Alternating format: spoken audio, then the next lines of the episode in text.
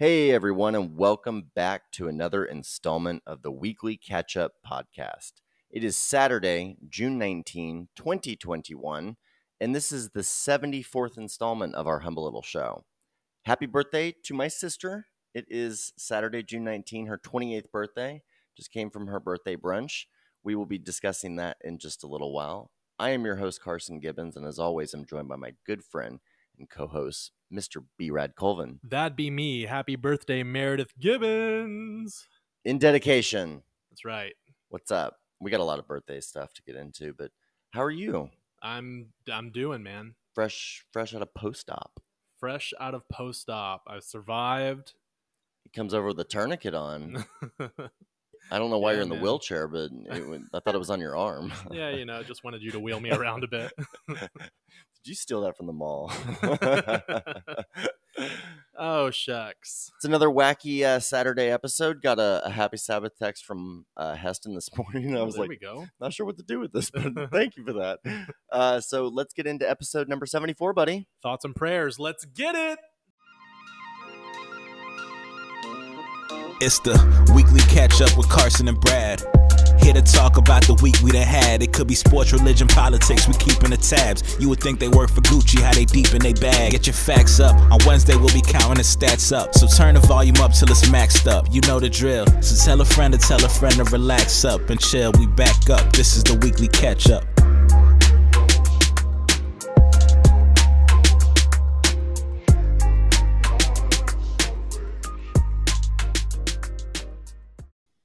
Yeah, man. So got some minor surgery yesterday. Tell me all about this. You uh, you said you were going to show me. Uh, Yeah, photos. bro. Um, yeah, I needed to save your reaction for uh, so the original doc did the procedure, uh huh. the one that called to apologize, and so she worked you in. Yep. Yesterday. Yeah, and so uh, you know, whenever they did reschedule me, I wasn't supposed to go in until next week, but I told them on the phone, I was like, if anybody cancels on a Friday, let me know, and I can be there within 30 minutes. And uh, they actually called me like on Monday or Tuesday, and they said they had a cancellation and that I was number one on the list. So they put me in, so I was able to go yesterday instead of next week, and I'm really happy about that because that pain uh, was getting worse by the day. were there certain motions that you would make or times of the day or, or states of mind that you would be in that it was most painful I mean, anything brushing up against my arm caused pain. oh Yeah. And then I also had like a shooting pain. One day it was like shooting up into my ring finger. The next day was my middle finger. Like, no sir yeah, man, it was because I had this lipoma pressing down on my nerve. yeah like, no Yeah. So, um, so this is the normal picture before. You know, they just Oh, had to mark where they're It's going like a little it. sundial or something and then this is whenever they had to put like the numbing this is just from the numbing and so you can see that it raised the skin there. Yeah. I just yeah. wait i'm i'm getting the perspective of it. It's Yeah. like huge. Right. So that inner circle is like where they think it is and the outer one is like where they put the numbing even though it's not there. Right. Um okay and then this is what they cut out. That was pushing down. That was inside of me. Looks O- like a, okay. Yeah oh my goodness what did it feel like Um, Ugh. yeah, I don't know. When you say what did it feel like, I didn't touch that once they. oh you didn't No, I took a picture of it, but I didn't. i would have figured that they might have let you touch it just for educational Maybe purposes maybe they would have, but I didn't have any desire to. I was like, "Can I get a pic?" They said, "Yeah," and that was it. So then they stitched me back up. I got two stitches underneath and one on top, and bro that's that's considerable size to be like in your inner forearm like that pushing down. oh my goodness It's crazy. if you zoom in on this it's like Yeah, so there's like instant relief in my hand, and now obviously like my arm's feeling it from where they did the surgery, but it looks like a cartilage arrowhead um, in this uh, 2D picture that I'm looking at. But on the other side with the tweezers, like, did it extend like a rock, like misshapen, or Uh, it was just kind of little misshapen all around. man? And then if you slide one more, it'll be on the table. Oh yeah. yeah. Are there multiple little ones here? No, it's just It's so perfect. yeah, What is that? A lipoma? yeah, fatty the- tissue. Oh, a fatty tissue. Okay. Uh-huh. So it's nothing serious. It's like a fatty tissue that sprung up where it wasn't supposed to, bumped up against something. right. It's very common for them to spring up. It's less common for them to spring up and cause physical discomfort. What's uh what's something that you can change about your diet or lifestyle That's to that's prevent? exactly what I asked. They said it was uh, hereditary. Okay. Yeah. Okay. So awesome. uh, it's fascinating like w- humans like evolve you know we, Mhm. we really do and your nature and nurture has so much to do with with everything if you go study people in the jungle that have never had shoes their toes are going to be a completely different kind of structure and Yep. um, anatomical blend than ours are they, they've molded to the ground and they actually kind of paw out like fingers would Mhm. um, if you were kind of flexing your fingers on top of a table that's how they grip to the ground and it's a totally different you know hereditary gene pool that those folks are drawing from when they're only breeding internally Yeah. um compared to others like i don't know Yeah. it's And- wild how we we we just molded the environment that we're in and it can change there's like subtle changes that you even see over a couple hundred year period you know I'm not sure what my body was being molded for, but um, I would have chosen something different. Well, right now, I think that we're in many people's minds paying the respective price of like Yeah. a couple hundred years of convenience, Oh, not man. hurting out, you know, the, not thinning out the herd essentially. dude and i'm just glad we live in a day and an age where they can cut that out like the setup took longer than the actual removal Oh yeah, isn't it Yeah. fun when they actually cut like, in? Did you watch? Um i watched a little bit but once they took it out i was like kind of done and she was like showing her assistant she was like like opening my my cut Yeah, and showing like the nerve that it was pressing down on i didn't Yeah. want to see all that Yeah, um, that's a lot. yeah. I had a a plastic surgeon. I can still see it, especially on certain days. Um, you can see on my my palm where there's like Mhm. the line with six dots. Yeah. that was uh I must have been a teenager, and I got a splinter that I dug in dug out of my my hand, and thought I'd gotten all of it, but apparently I hadn't. And I think part of it had kind of festered, and it, it turned Oof. into this situation where um, it would be kind of fine some days, and like you'd try to go get whatever was left in there, and like it was very painful, and you didn't ever have conclusive proof that you were done. It just Mhm. felt like the nubbins or whatever, and um, but some slight discoloration. And I remember one day I went up for a football pass in the backyard and came back with a bloody hand where it had just kind of split open. And I went to a, a hand surgeon that really inspired me. Um, I really wanted to be a plastic surgeon specializing in hands for two years. You know, my two year policy. Um, then I was a, an aggressive skater thereafter, much more lucrative career path. uh-huh. Um, but I went to this really nice doctor in like West Plano, and he just gotten back from Disney World with the family and looked perfect, and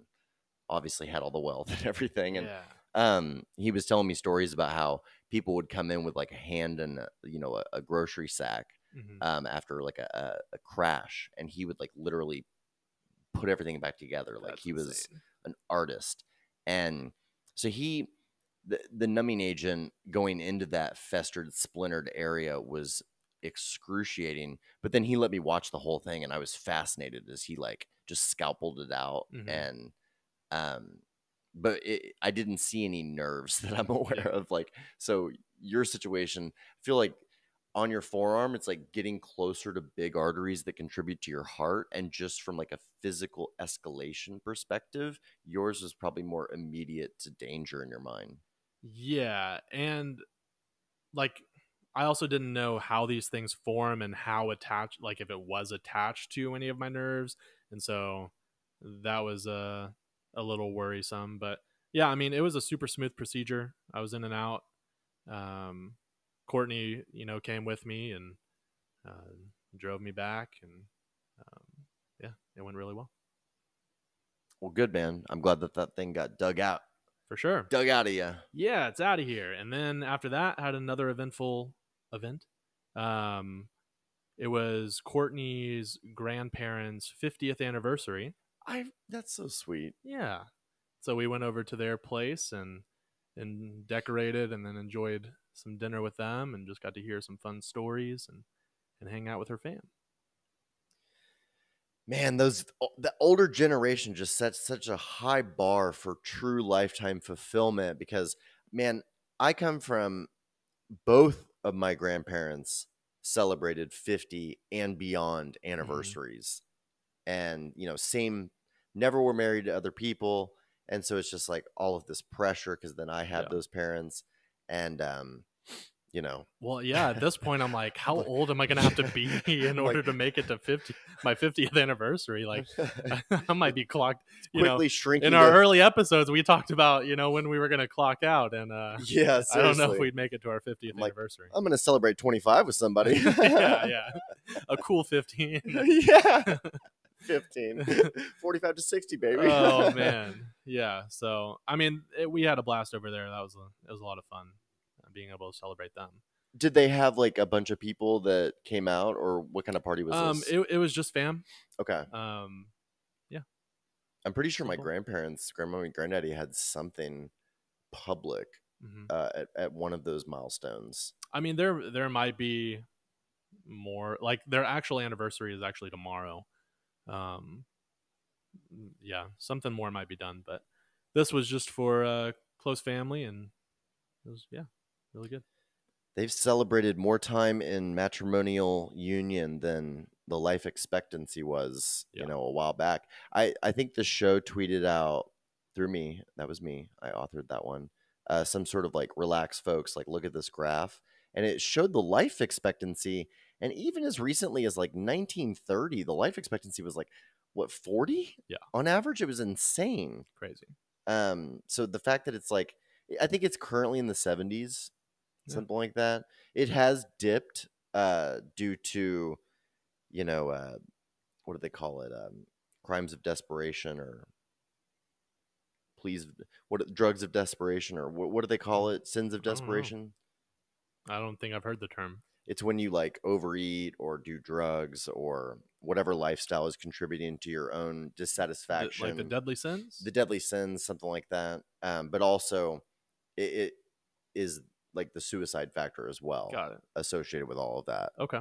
or overdose Yeah. suicide overdose um, i think there's like an official media term that i'm searching for that i really liked that was kind of a catch-all for all of that where it's like it sums up like the Appalachian meth use along with like um, you know suicides and overdoses and people that got in too deep with gambling or whatever and So the human race, we have created, you know, an environment and technology to help us live longer, but now more people are opting out. You know. Well, It- it's it's gotten too good, and at the same time, we're never going to stop. I heard this on a podcast with uh, Rogan the other day. This guy he had on, I can't remember who it was, but he said something to the effect of the machine that we've started will never actually stop.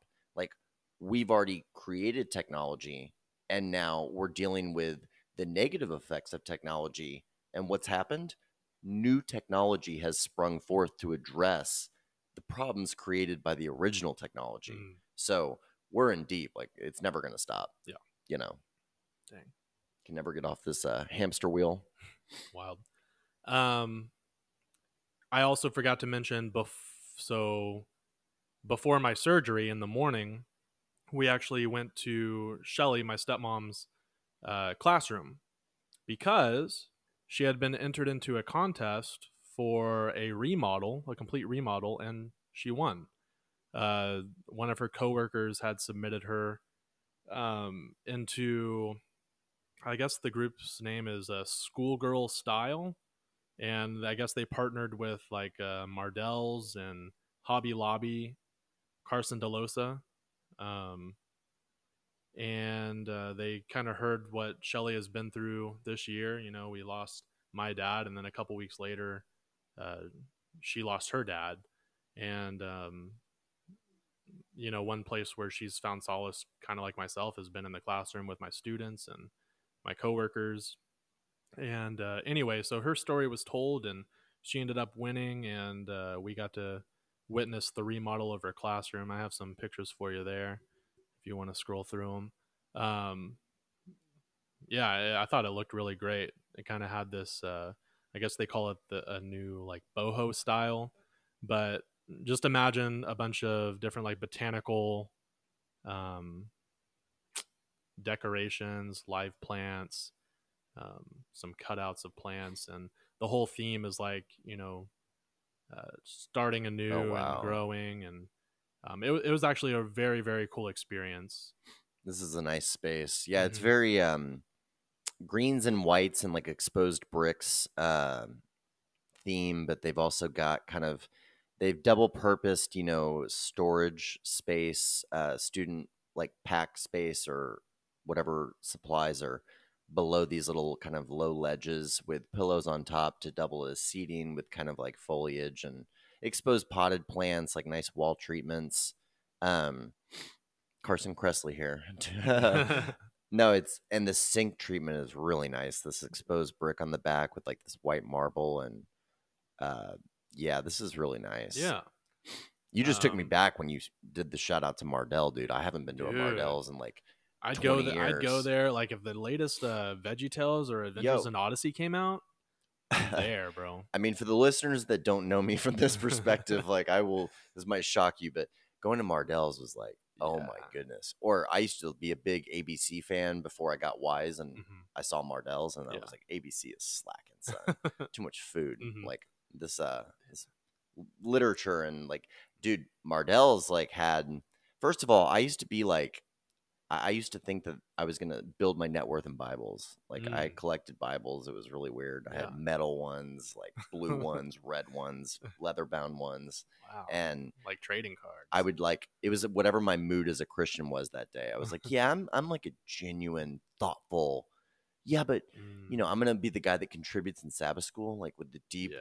intellectual discussion. So I need to have this Bible. mhm. And then other days I was like, you know what? I'm cute and sassy. I'm going with this one. I'm mad. Give, me, Yeah. give me my red letter. yeah.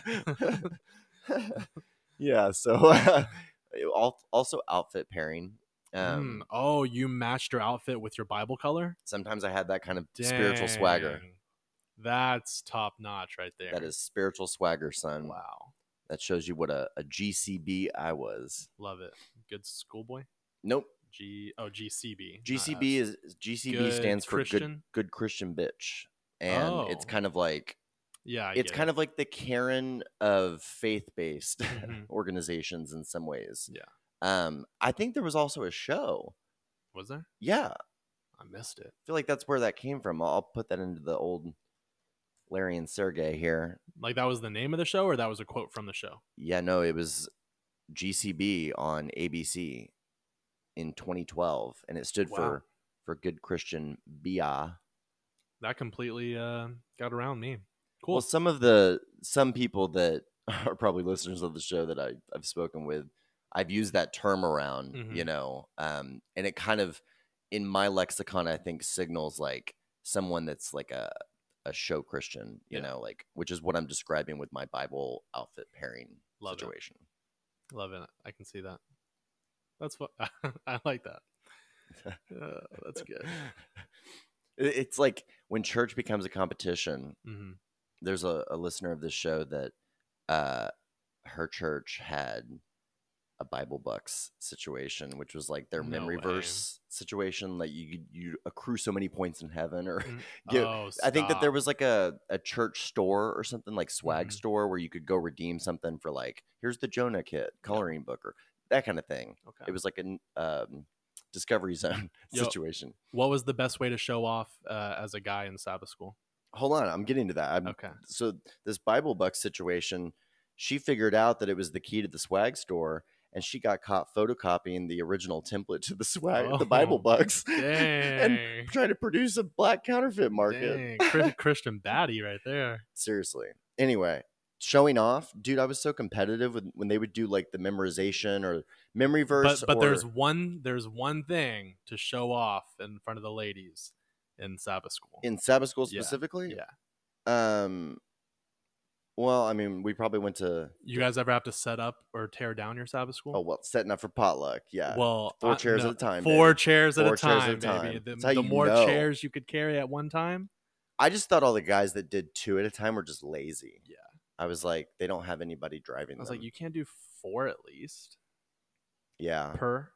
I remember doing six. and then it's like clipping your clipping your ankles or your calves. I'm just like, no, I'm just, you drop it. I'm just hitting ankle bones on the way out. like I'm Yeah. crippling old Yeah. You know, on the way to Oh, the storage room. That's great. And then yeah, nothing more embarrassing than- to like drop it or knock them over because they're those big they're metal chairs. You know what it is? Is like growing up Adventist, if you had four or six chairs on you at a time, it just meant that your girl was there that week. Yeah. You know, the guys that weren't helping or, you know, Oh, yeah, they had no one their girl wasn't there that Yeah. week. You know, Uh. their girl maybe was Good point. had bad parents or something, you know, that were less routine. Um, because there's only one girl at church Mhm. that does it for you at a time. And there's just limited selection. I didn't. We didn't have mega churches. You probably went to more of a mega church in Arlington than I ever went to growing up. um it's it's grown even more since my my day, but we had we had a good amount of attendees. What's the young young Adventist situation look like over there at this moment? Um, I feel like the facility has gotten larger, but uh, the amount of people, I- I don't think it's dying out, but I don't think they're getting a bigger audience.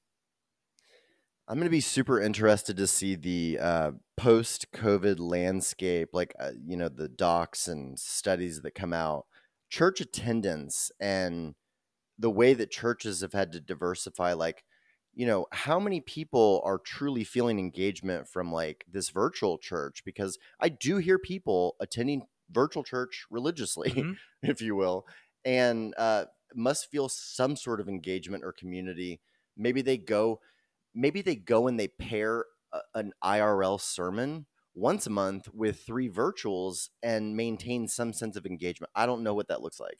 I will also, in my mind, and you know, I I, haven't attended too many virtual ones to be honest, but if there is an opportunity for like the chat to be opened and people can discuss while the sermon is going on, I feel like I've seen that once or twice, and I think that has opened that opportunity has opened itself to a different audience, like those that kind of want to feel like they're contributing more to it or have questions or uh, may not feel comfortable actually speaking out loud, but they do feel comfortable kind of behind the keyboard.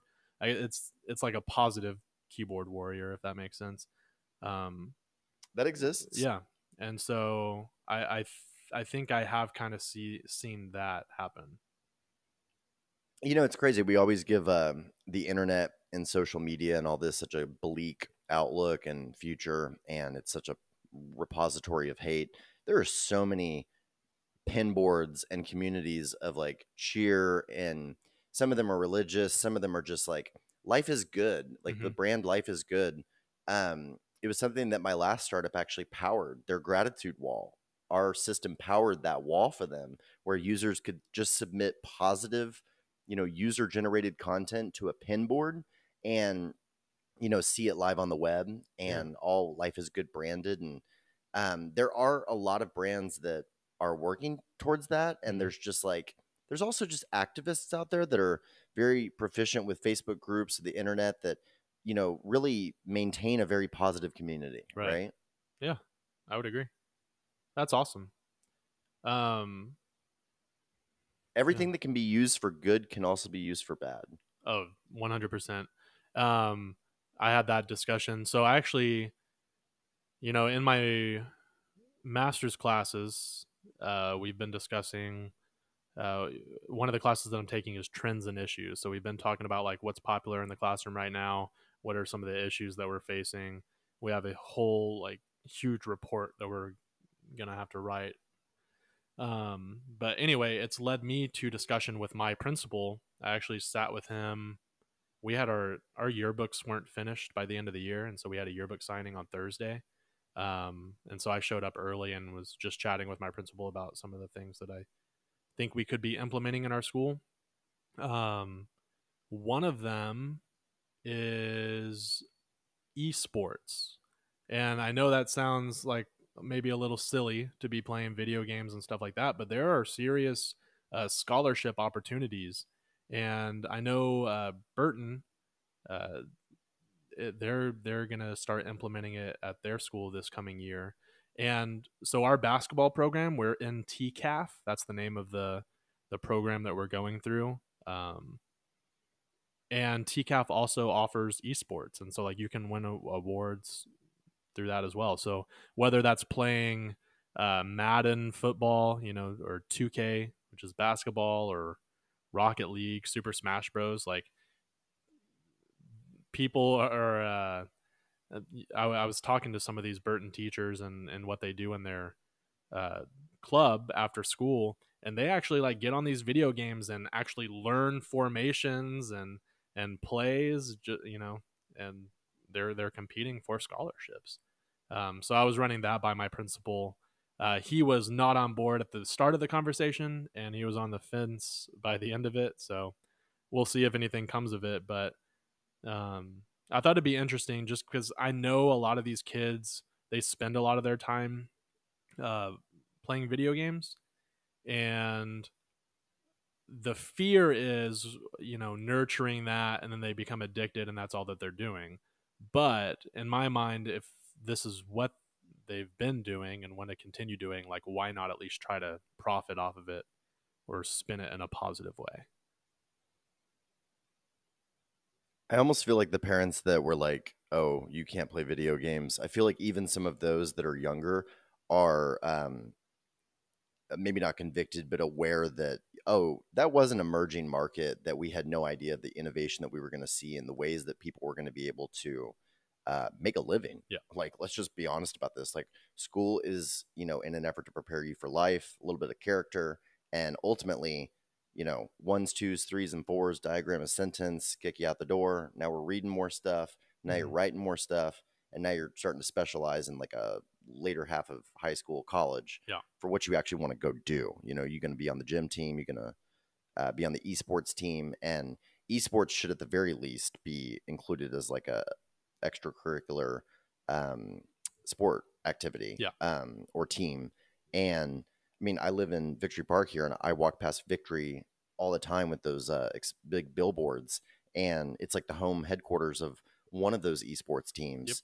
That it that those guys are featured. They're featured more prominently than any of the Mavericks or the Stars are on any of those billboards. Like Mhm. they might flash Jamie Benn during the season or Luka Yeah. at one point, you know, during the Mavs season. But these guys have routine around the clock every single day, yeah, face exposure. yeah, there's no off season. Like There's no off season, and ultimately, I don't even think that you need to hedge what you're saying about esports and your pursuit of that as some sort of activity, um, because any emerging like large scale market where people are have rapt attention and they're making large sums of money like why would you ignore that Uh, Yeah. aren't you here to educate people on you know what what to do tomorrow and Yeah. you know relevant timely education Like, that's the hard part about when you have all the inform you never need to memorize information again because it's all at our fingertips so now the bigger application is like what are you going to do with all that information Yeah. how are you going to think for yourself and be a free thinker and recognize trends and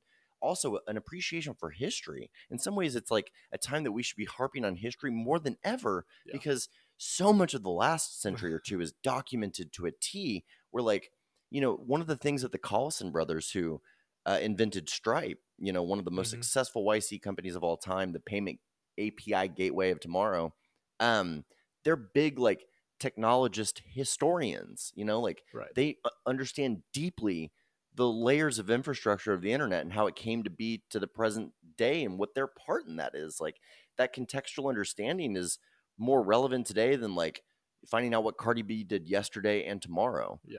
Um and ultimately whenever I think back to uh pe- people kind of hate on and I'm not one for you know defending honestly the educational space at, at the higher academic level like Mhm. typically K through 12, like it's it's so interesting how we're like those people are Mm-hmm. warriors and they deserve pay raises, and then we get to the university level and we're like Yeah. those people are crooks and they're ruining our society. Like Yeah.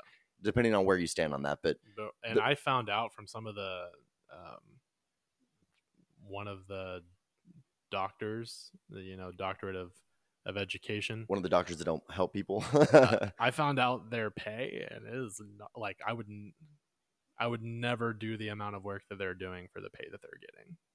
a lot of a lot of those people it's like the security and the esteem the the pedigree like they really get off on being Yeah. called doctor having tenure this is my office i've been here for 40 years like i own this place I'm like, you can keep your title. I'm gonna continue making payments on yeah my stuff. but my main point being that ultimately what they did for me was you know they could have taught me i could have taken a class called tiktok you know how to how to Yeah. beast mode tiktok We were and it would have been the same elements the mechanical elements of you know going to a pr and advertising class where i had to write a news story and why do i have to use the term fiery instead of Yeah. just uh or roared instead of um you know crackled or Yeah. you know Well, our professor was uh, telling us about social media and like what to look out for, and he was using Facebook as an example. I'm like, none of our students are. This needs to be updated.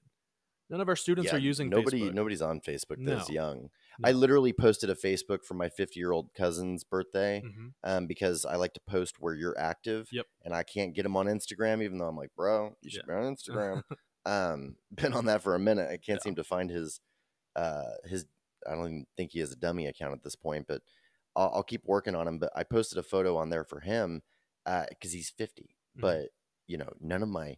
You know, Grizz didn't get her birthday shout out. My sister isn't going to get her birthday shout out on. My mother didn't get her birthday shout out on Facebook Mm. because she's too relevant to be on there. Yeah. You know, yeah, Yeah. Facebook is kind of dying out.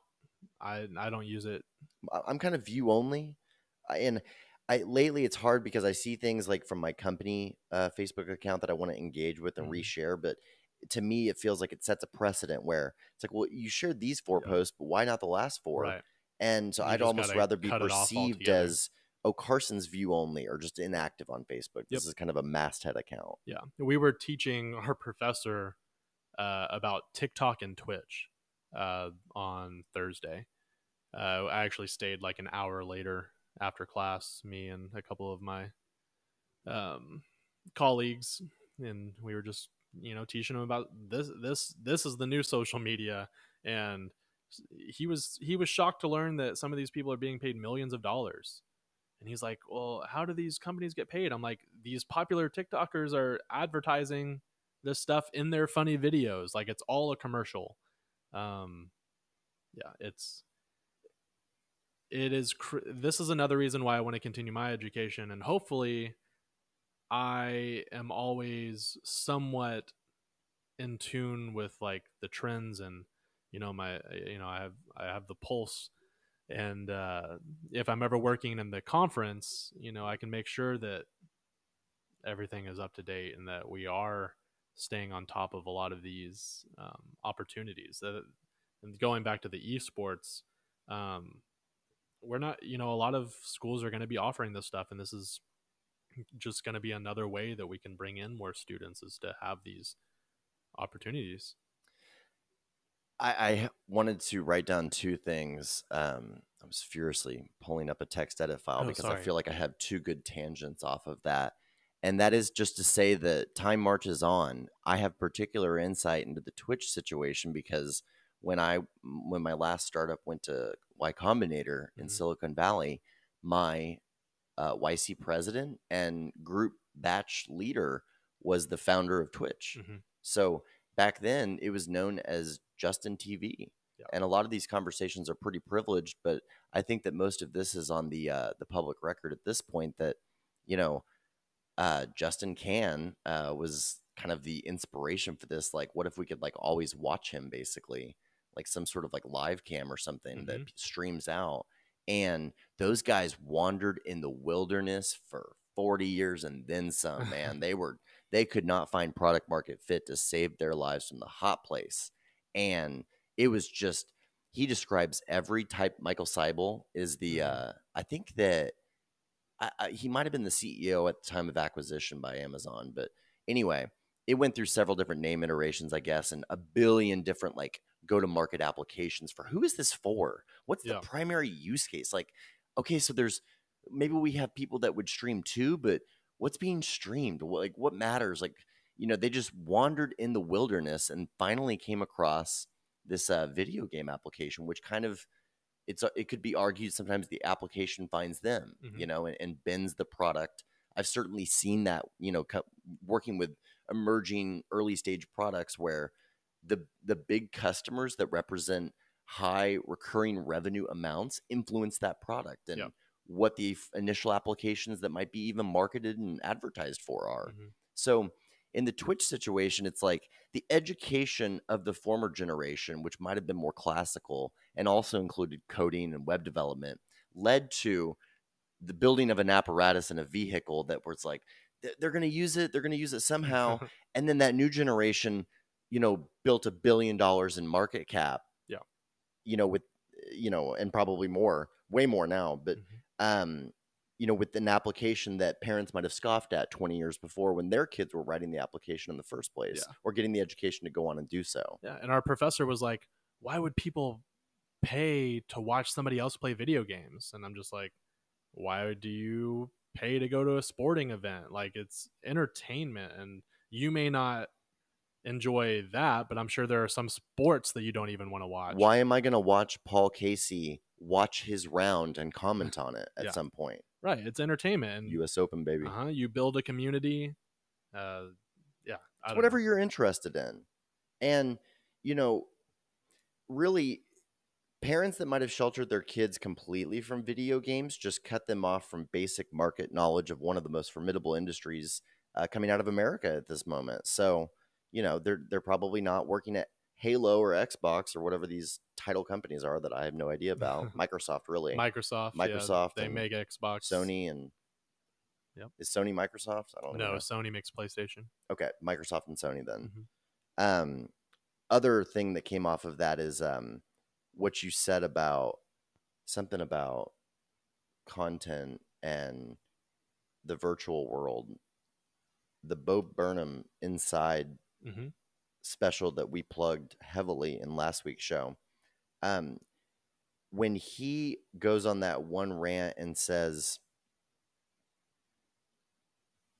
We're only to exist in a virtual world, any entry into the physical world is simply in an attempt to capture digital content that can be shared back in the real virtual world, and one should do so at their own peril Mm. that struck me because there how many nights have sucked that you did get that good photo on and you're kind of ha- like hmm you remember it as like I got that good photo. I went out and did that. Yeah.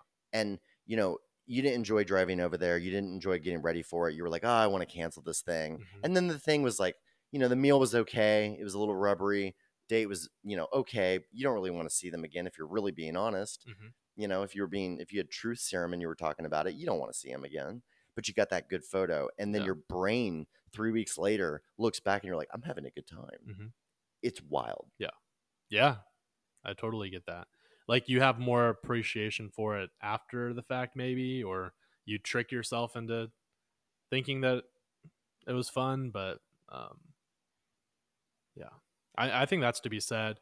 Uh, it's it's like uh, graduation goggles, right? Like you're getting ready to graduate high school, college, or you're about to leave um, your workplace, and so you kind of forget about all of the bad things and you start to just reminisce over everything that um, you enjoyed. At least that's what happens with me. Something could be said for accomplishment and wanting to re repeat the process with the newfound knowledge that you have from having gone through a successful iteration or cycle in the first place. Mhm. This is true. but even even pregnant women that are like i'll never get pregnant again i hate this and then you have the baby and blah blah blah blah blah you're it's like your body intentionally makes you black out the the bad parts you know Yeah. like and it's something that i have several um you know i know a lot of people right now with like fresh babies Yeah. and coworkers whose wives have just had new babies and things like that and like they've all kind of talked at length about how your mind will trick you and you're like oh, I want to do it again because you just don't remember how crappy it can be for some people. but maybe that's to say the good outweighs the bad. well, I mean, you would have to say so. Yeah. There's seven billion of us, so Yeah. But my point is because I guess I kind of went on a tangent where it's like you forget how grueling or how bad a situation was, but maybe overall, I guess I'm kind of trying to recorrect myself in my statement is that you know maybe it if you look back all those good moments even if there were fewer good moments maybe they maybe they were still so important to you that it outweighed uh, the majority of the crappy nights. Yeah, I mean, a, a life well lived is a life that's uh, purpose driven, and I think you can only have so many things that you care about and are pushing for, and you've got, you know, there's a couple big battles, or there's a couple big wars in your life. hmm Um, there's conflict that you try to find resolution over, whether it's getting past that test or that class and getting that degree, or you know, capturing that person's attention that you're ultimately going to procreate with, or whatever the case may be. And you've only got so many waves or cycles of those that you kind of choose. And um, I don't know. I think when you kind of set back and choose to not wage war anymore, you, it's when you go. yep that's when you clock out All right. we just solved the whole world in this one podcast. What else is going on, dude? You want to um lighten it why up, you brah? Yeah Dude, why, that why bird don't thing you that you sent me, son. I shared it with everyone at. I went to Meredith's birthday brunch, real Uh-huh. impromptu, up at Shops at Legacy today. Uh, Taverna, Michael and Shelly were up there, and and her. So we got to celebrate, and that was really nice. And I just, I opened that that Instagram last night, and I, I literally, I laughed, and then I laughed harder, and then I was like.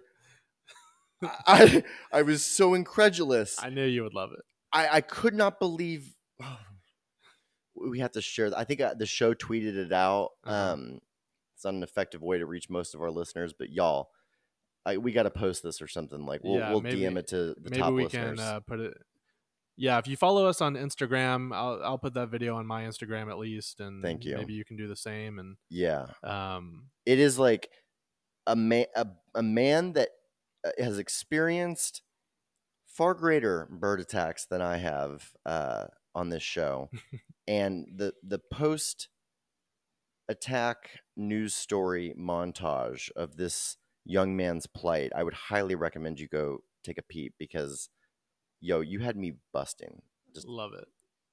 in tears. love it. Y'all are gonna have to check it out. Yeah y'all thought uh y'all thought carson had it bad with the birds? You have no idea I feel like they're about to make a resurgence. Like somebody needs to do a nest check because they're getting close on on on the street. Yes. Um, a little bit more good news. Um, so I want you to scroll through this photo album. We got some house updates. So that that's just the progression, right? So you've seen that you've seen that picture, um, and you can just keep uh, sliding over. And so, um, you know, we had the perimeter. well, yeah, it's kind of progressed, right?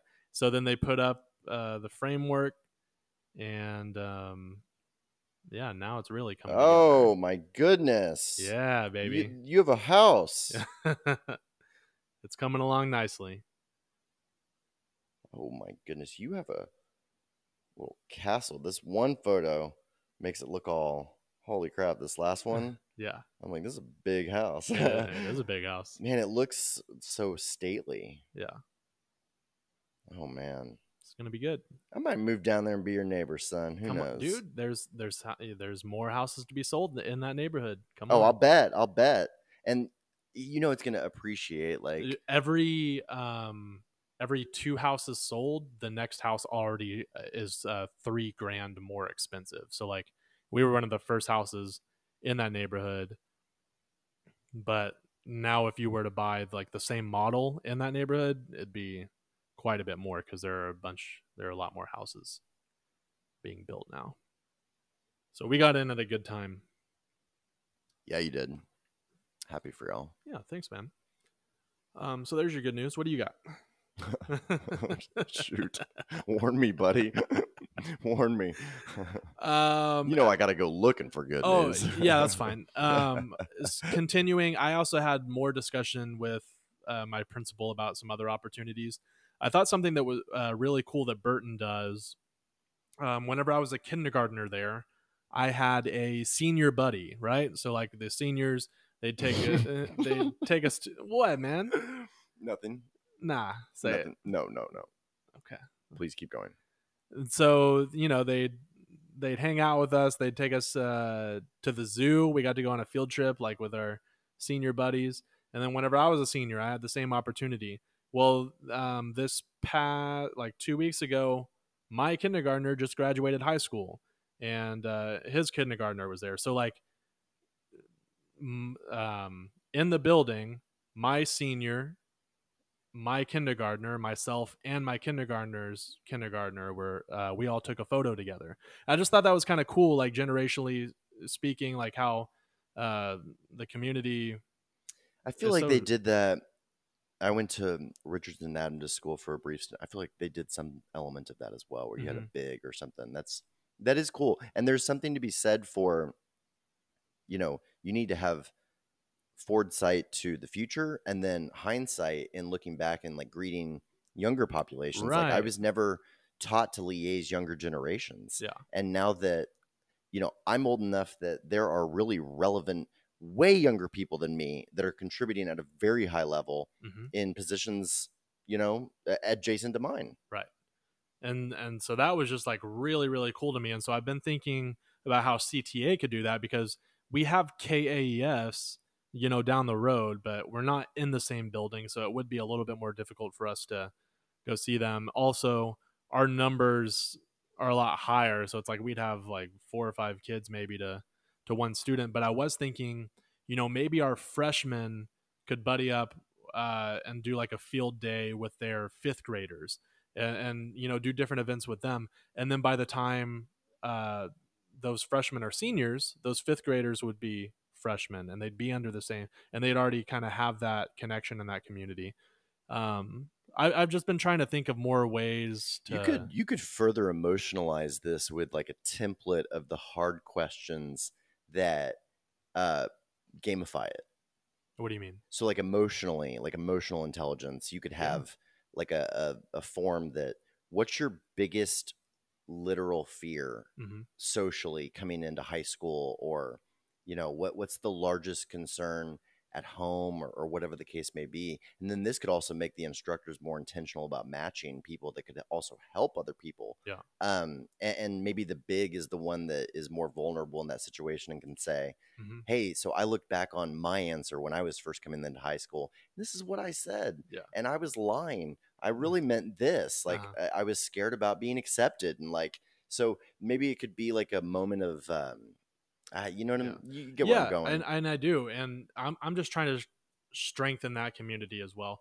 Like this past year, I looked at our music slash gymnastics teacher and how they had like a huge event where, you know, they did the singing and the band, and then there was a gymnastics performance, and it was awesome. And then I look at one of our other teachers who does a lot of um, he he does drama and then he does a lot of recruiting and he's brought in a lot of students and I've just been thinking of ways that I can contribute more. Um, and since I'm just the English teacher, I also took over outreach. Um, and I think I've convinced my principal to make that two periods long instead of one. That way we'd have an opportunity to go travel a little bit further away from the school and be able to help more people. Um, but yeah, I'm just trying to I've been thinking more about like how I'm gonna leave my mark, and you know, I, I intend on being at the school for a while, but um, like I'm trying to get my skin in the game and and not not even make myself more relevant, but make our school more relevant and more meaningful to the community, I suppose. Well, I mean, you're kind of in a leadership teacher role at this point, and uh, I think that looking out for the brand as a whole, and you know the mm-hmm the ship as a whole is um, kind of what they're probably looking for you to do as you, uh, especially as you get your masters and like, yeah. isn't your master's like in leadership or something like that? Educational leadership, baby. Educational leadership. So you're like, look at me flexing on my leadership skills as I get certified in it. Yeah. I'm trying to leapfrog into not having to be a principal and I can just go work at the conference. But well, we'll see. Something tells me you're going to have all the optionality in the wor- world, my friend. Yeah, who'd turn down this mug? oh my gosh. I remember representing your butt and Adventist court, buddy. So yeah, I think we've told. I think we've told that story. we've had to have told that one. Yeah, we. I'm sure yeah. we have. Who knows? Yeah, Carson has been my lawyer once or twice in my life. yeah. Good guy. Oh, so it is the U.S. Open. I've not watched a frame of the U.S. Open. Like been Yeah. so busy with everything going on. Yeah, I haven't either. The uh the Olympics when are the Olympics starting? Don't know, don't care. Okay. I thought the Olympics might have already started, but could be wrong. Did they? Wasn't there like some some threats that they should really shut it down? Because it seems like uh, COVID is actually where was it? The UK that they they are not open. Like Europe was making rumblings about reopening, and the UK was like, no, we're shut down because they got some sort of variant or something. Maybe so, but that didn't happen because the Summer Olympics begin on July 23rd. so I guess all that uh, uneasiness has dissipated. well, I mean, I'm sure that some parties still have it, but where I'm where I come from, it seems pretty over. I haven't even taken a mask anywhere for weeks at this point. It's been incredible. Just wonderful. Yeah, I haven't. I don't even know where mine are anymore. I guess that Meredith uh, Meredith flew in on on Thursday. I picked her up from the airport, and she was still saying that you know the the idea of not even having to bring a mask kind of precautiously to a, a venue or establishment was kind of unthought of coming from the Mm. DMV. And I'm like, welcome to Texas. Yeah. Here we are. Becoming strange. Yeah. like the whole the whole world. Lots going on. I know that Brad was like, "Don't talk about politics." We've had such a great trio of episodes, and notice there were no politics. So I'm I'm done with that. I'm Yeah. about that life. I mean, some of that stuff's heavy, and like, Well, and it's just so. to- Can I actually? I do want to talk about something that um, we're we're curators here. Of um, course. recommendations. So this week's recommendation, I uh, got into my HBO subscription and I watched. Um, of course, I'm going to forget the title as I start to plug it. mhm, Um, oh my gosh, sorry. look it up. This is it gave me a whole new perspective on This is a documentary. Uh, yeah, it's kind of like a um, what what is it? So it's called uh Yeah, keep using more filler words. oh my gosh, where's the history on this? Um Should. Yeah. it's uh it's that documentary where they have Matt Gaetz and Ro Khanna in Congress. Okay. And oh, it's it's The Swamp. the swamp. The Swamp on HBO. Okay. and it's about Matt Gaetz, who we know from, you know, very public uh, Venmo situations, potentially, uh, you know, uh, if you want to call it trafficking of potentially underage women over state lines for the purposes of sex. Mhm. There's kind of some seedy uh, accusations and allegations against him at the moment. Yeah. However, I watched The Swamp, which came out before that stuff, and it's about, you know, a Republican from the most Republican district in the country, Pensacola, Florida, um, partnering up with Ro Khanna, a Democrat from California, and just talking pragmatic sense. And they talk about the bullcrap and how, you know, they, they talk about how tucked into a bill will be pay raises for Mhm. uh, military. And all in that bill is like the furtherance subsidization of the military industrial complex. And basically, the bill would ensure that we remain in a constant state of war. You know, like Right. there are powers that were granted to the executive branch as a result of 9 11 Yeah. that the president has never rescinded because once you're in that role, why would you? There's money to be made. Also. But we've added when whenever we had that whole 9/11 situation happen and we authorized the executive branch to do whatever like lethal force in a variety of countries, we've subsequently added a, a ton of countries to that list that Mhm. are all in particular area of the world that we can basically kind of do whatever under a conflict or or war banner that is needed without congressional authorization. So that's how a president overnight can make the decision to bomb Syria or bomb Mhm. Libya or whatever's going on. And so this documentary follows them around and it even is real enough to show them in real time almost taking pot shots or differences with their respective media outlets. So like Matt Gaetz is on Tucker Carlson or Hannity or something like that, Mhm. just you know spewing whatever, and then Ro Khanna is on MSNBC, you know, basically reacting to a Matt Gaetz footage, you Yep. know, and begging begging difference and oh that's ridiculous like matt should know better and then they walk down the street together Hmm. and it really reinforces what i read in you know uh, the on the house um, uh, john boehner's book Mhm. that and also what what john mccain and, and many lions of the house if you will have said which is that for the most part we're all pretty good friends or you have really good friends across the aisle. And you know it seems really contentious because everything at the heart of it is a fundraising scheme. And that the swamp is really going after how how people parlay money into political favor. And how literally did you know that if you are one of the uh, congressmen or women on the republican side or the democrat side that based on based on how many members they have and what their goals are you have a price on your head? Like Hmm. you owe if you're junior congresswoman alexandria ocasio-cortez you owe nancy pelosi $174,000 in this voting term in fundraising. And that goes into the big Democrat pile that funds all the ads, funds all the research, funds everything for the party as a whole. I Had no idea. And every junior congressman or woman is in service of leadership, essentially. Mhm. And the main way that you can gain political capital, like notoriety, power, and fundraising power, also, but you also need fundraising power to get into these seats, is to become a committee chairman or a committee committee member. Mhm. And the committees are not all ranked the same, and it shows the pyramid in this this documentary. You know the the travel and energy or you know travel eh, transportation whatever one is prioritized below like the judiciary committee which might be prioritized below the ways and means committee Right. because the ways and means committee might be the budget gatekeepers for everybody for instance and that's the one that you know those people if you're on that committee your fundraising goal might be 3.4 million dollars compared to a junior congressman's you know $200,000 goal Mhm.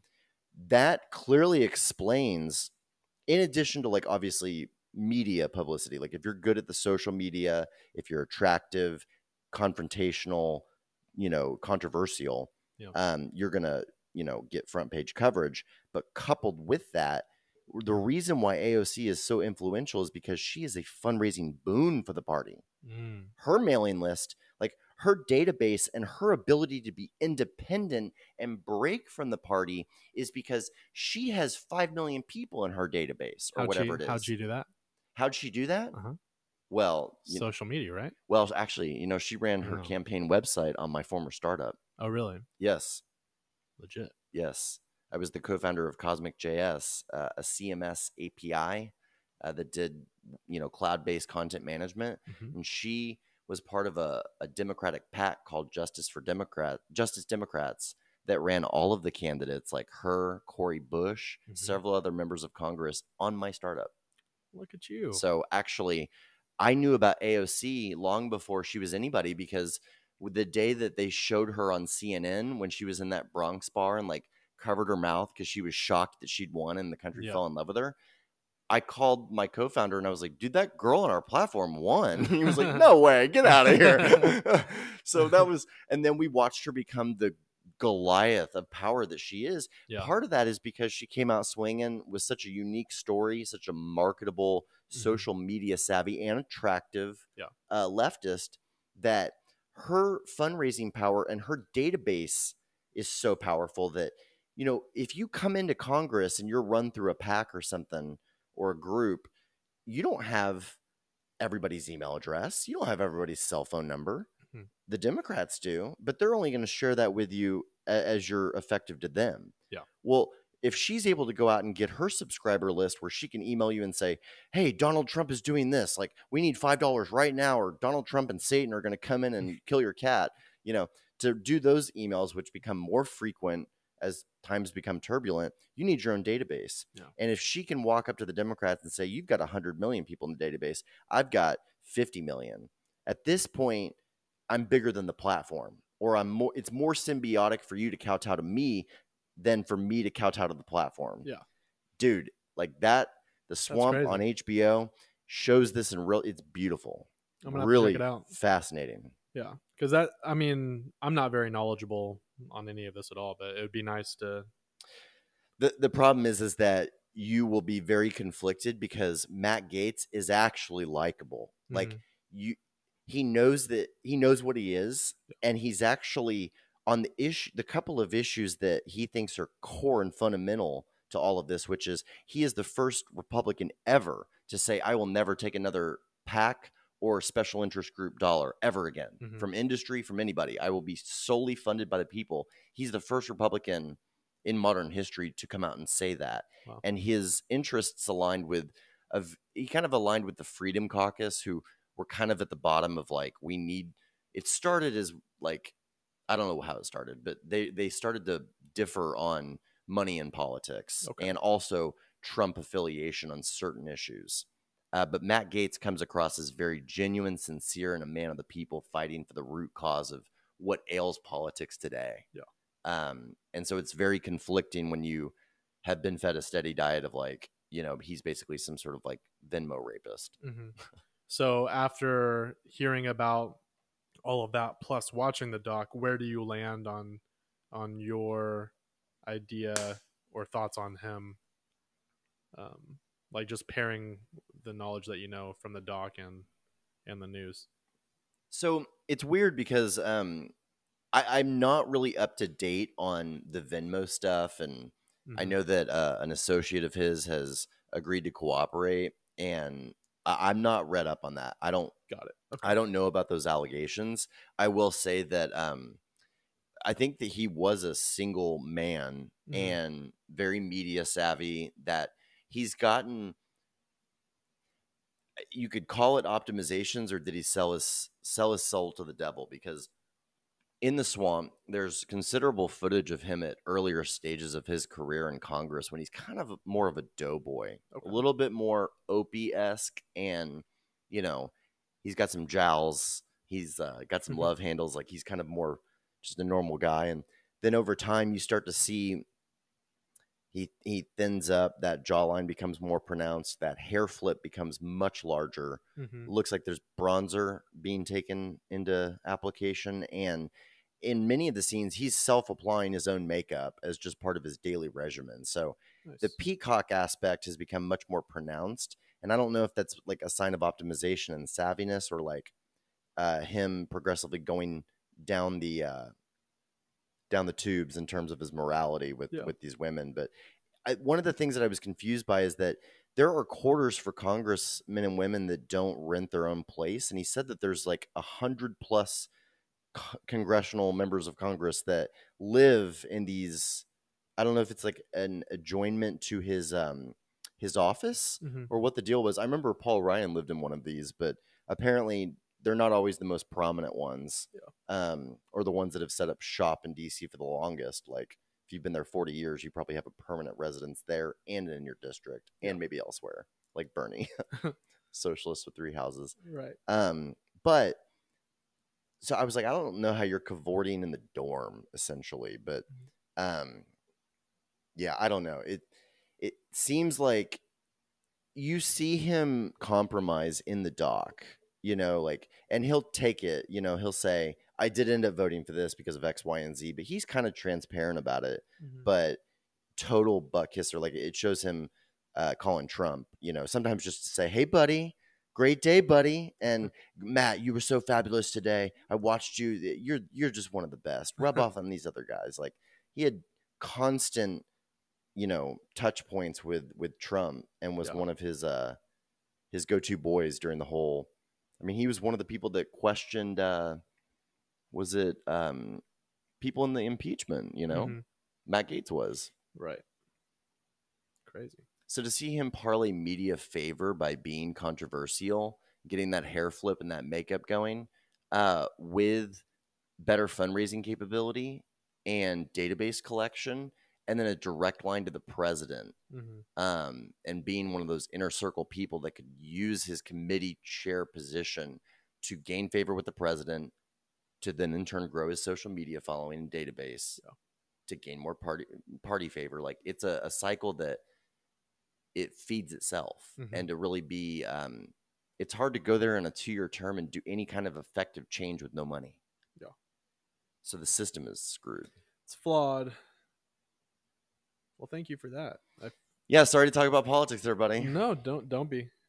I thought that that was more global, Mhm. universal, like high level than you know any anything that's happening today. Yeah, and it's not like we'll never, you know, discuss some of these things again, but it's whenever it's uh, more repetitious type of events than than something that we're not completely used to. It's nice to take a break from it every once in a while. the show. Yeah. What's the next exciting thing that you got going on? The next exciting thing, well, I guess my birthday, Mm-hmm. July 6th. Um, we'll be heading out, floating the river, and I believe you'll be there for at least a day. You know it. Got some other people coming, so Not trying to miss a river party. yeah, man. Not trying to miss a dirty thirty. That's what I'm looking forward to. Uh, you know, I have these classes. Um, the instruction ends after this coming week, but there's no way that any of us will finish all the work that we have. So I'll probably won't finish that up until the beginning of August. Um, so I'll be happy to complete that. Heck yeah, buddy. Yeah. That's a turning thirty, and then also uh, moving into my new home. Yeah, That'll be towards uh, towards the end of the year, but definitely looking forward to that. Well, I'm just looking forward to the the market opening on Monday because uh, Clove hit 12, and that's where it was. You know, at the the start of this kind of spike, Yeah. the big big spike that we saw recently. So it's due for a bounce back, and Uh, I wish you had stayed in AMC. yeah, well, you know, it, it's not to say that I wouldn't take all of this buying power that I'm hoping to accrue off of this. I would love to be able to sell this freaking stock this next week and get out because Yeah. I'm I'm a little I'm not irked. I mean, I really do believe that you know I've still overall made money in, in Mhm. the market and Robinhood. I'm down like I'm down considerably on this one, um, Uh, but you know I, I do think it's gonna bounce back, and I'm o- actually okay with the position that I currently have, Good. based on what I think it's gonna kind of volatilely do. So awesome. you know, YOLO. I like that. But yeah, crypt- AMC is like I mean, yeah, AMC's ridiculous. great. Crypto's down like a AMC's poised to like go to a couple hundred, right? With one of those crazy spikes, it seems like. I'm not trying to get into any conspiracy type things or tell people what to do, um, but I think it has potential. Are you going to get more than 20 shares? I already have more than 20 shares. Oh, I thought last time that we chatted, you I had like 20. 25. Oh, 25. Yeah, yeah. I mean, like, A considerable uh, no. What I should have done was kept it whenever I had tons of shares. Whenever I was at nine dollars, but bro, the first share I bought in AMC was $10, and I bought one because I had like $10 left of buying power, and I was like, whatever. Yeah. $10. If I'd put $10,000 into AMC at $10, Yeah. You know, would have been crazy. But here we are. I mean, that was Um, that was like that was a month ago. Yeah. I've been in the market since May 10 or 12. Like, geez, I could have. Ah! Don't get me started, man. I got I got into Doge at point. Uh, I got it into Doge at uh, point zero three. Yeah, I guess at three cents. I love all these like uh, infographics I keep getting like pre-roll on on social media or like Instagram where it's like meet the Dogecoin millionaire and it's like this Mm-hmm. Ratty looking dude that put like 140 grand in the Doge. That was like a freaking prank. like, I'm like, okay. Which of these speculative coins are you gonna buy? ugh, I hate it. Bitcoin went up considerably and then down Yeah. this week. Same with Ethereum. Cool. Well, that's your market recap, people. There it is. Squawk box. Do with it what you will. Uh, well, we're past an hour, buddy, so we can just get out of here whenever you want. All right. Um. We've we've given him the hour. Yes, and we'll be back maybe next weekend. Yeah, keep it keep it wacky on a Saturday. Yeah. Want to shout out uh it's Father's Day weekend. Tomorrow's Father's Day, so um might be a little difficult of a day for me, but uh I am also very blessed to have many uh father figures and um even if they're the same age as me, just uh people that have kids now that that I definitely look up to and uh, appreciate having in my life.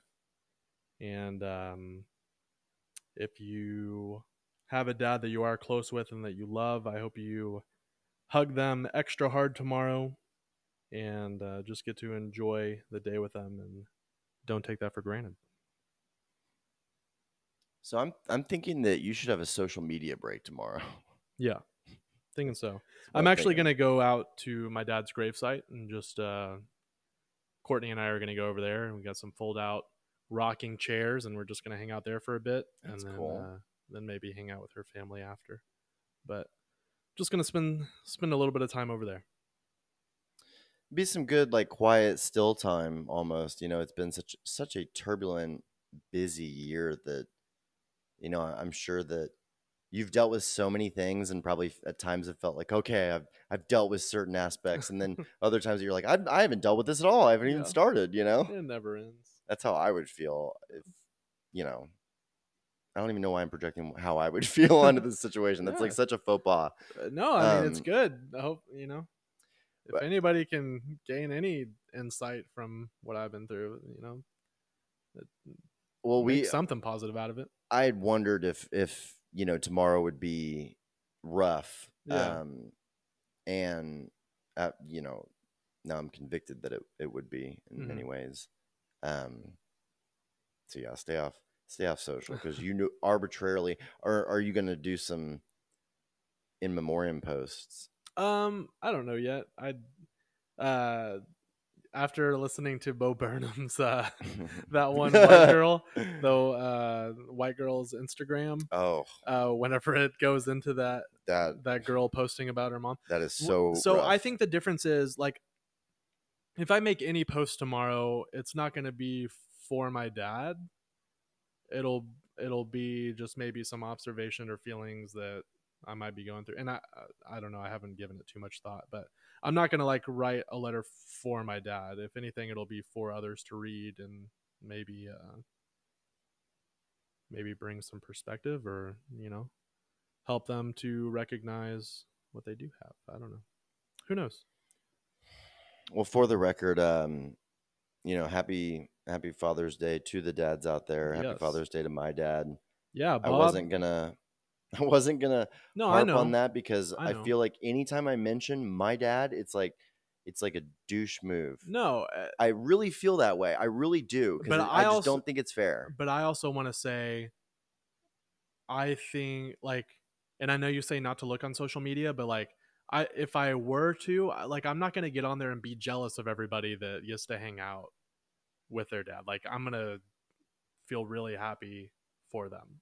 Until you get past Um, that person that you know doesn't have a close relationship with their dad, Yeah. that's just fronting on Instagram. they've reused that picture. Yeah. and it's some you know plagiarized quote you know you know it, Sure. it, it has the fodder for that but that's But the way I, that's the way I feel half Yeah, the time but and no, but I want to tell you, like, you should never, like, not bring up your dad or anything like that. Like, and you know, even if it is a difficult day for me tomorrow, you, you know, that's that's life, and I'm still grateful for all the memories that I do have of my dad, and that I'm so fortunate to miss him so greatly. You know, yeah and i'm glad that you're you're past that because i sometimes predicate some of that outlook on the injustice vibe of it to me Yeah. you know yeah, that that's definitely easy to dwell on. in inequitable outcomes where you and i are so similar in age that uh, you know that's the part that that frustrates me and that i base some of those decisions off of but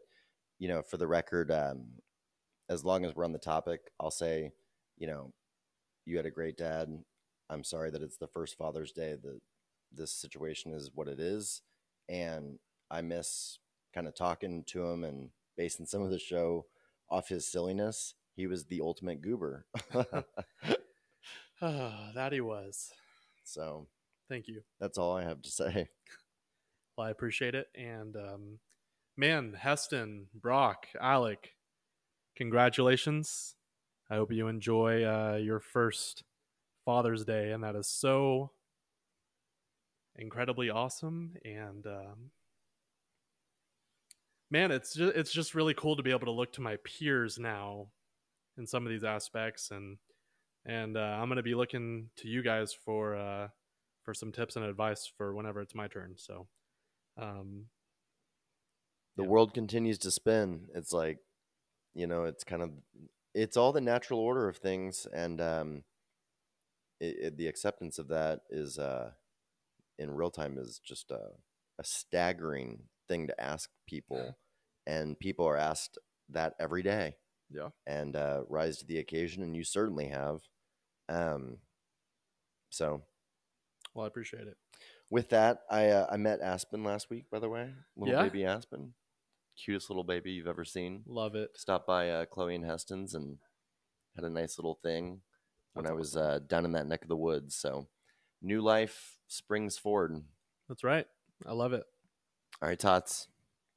We will catch you up next time. Peace.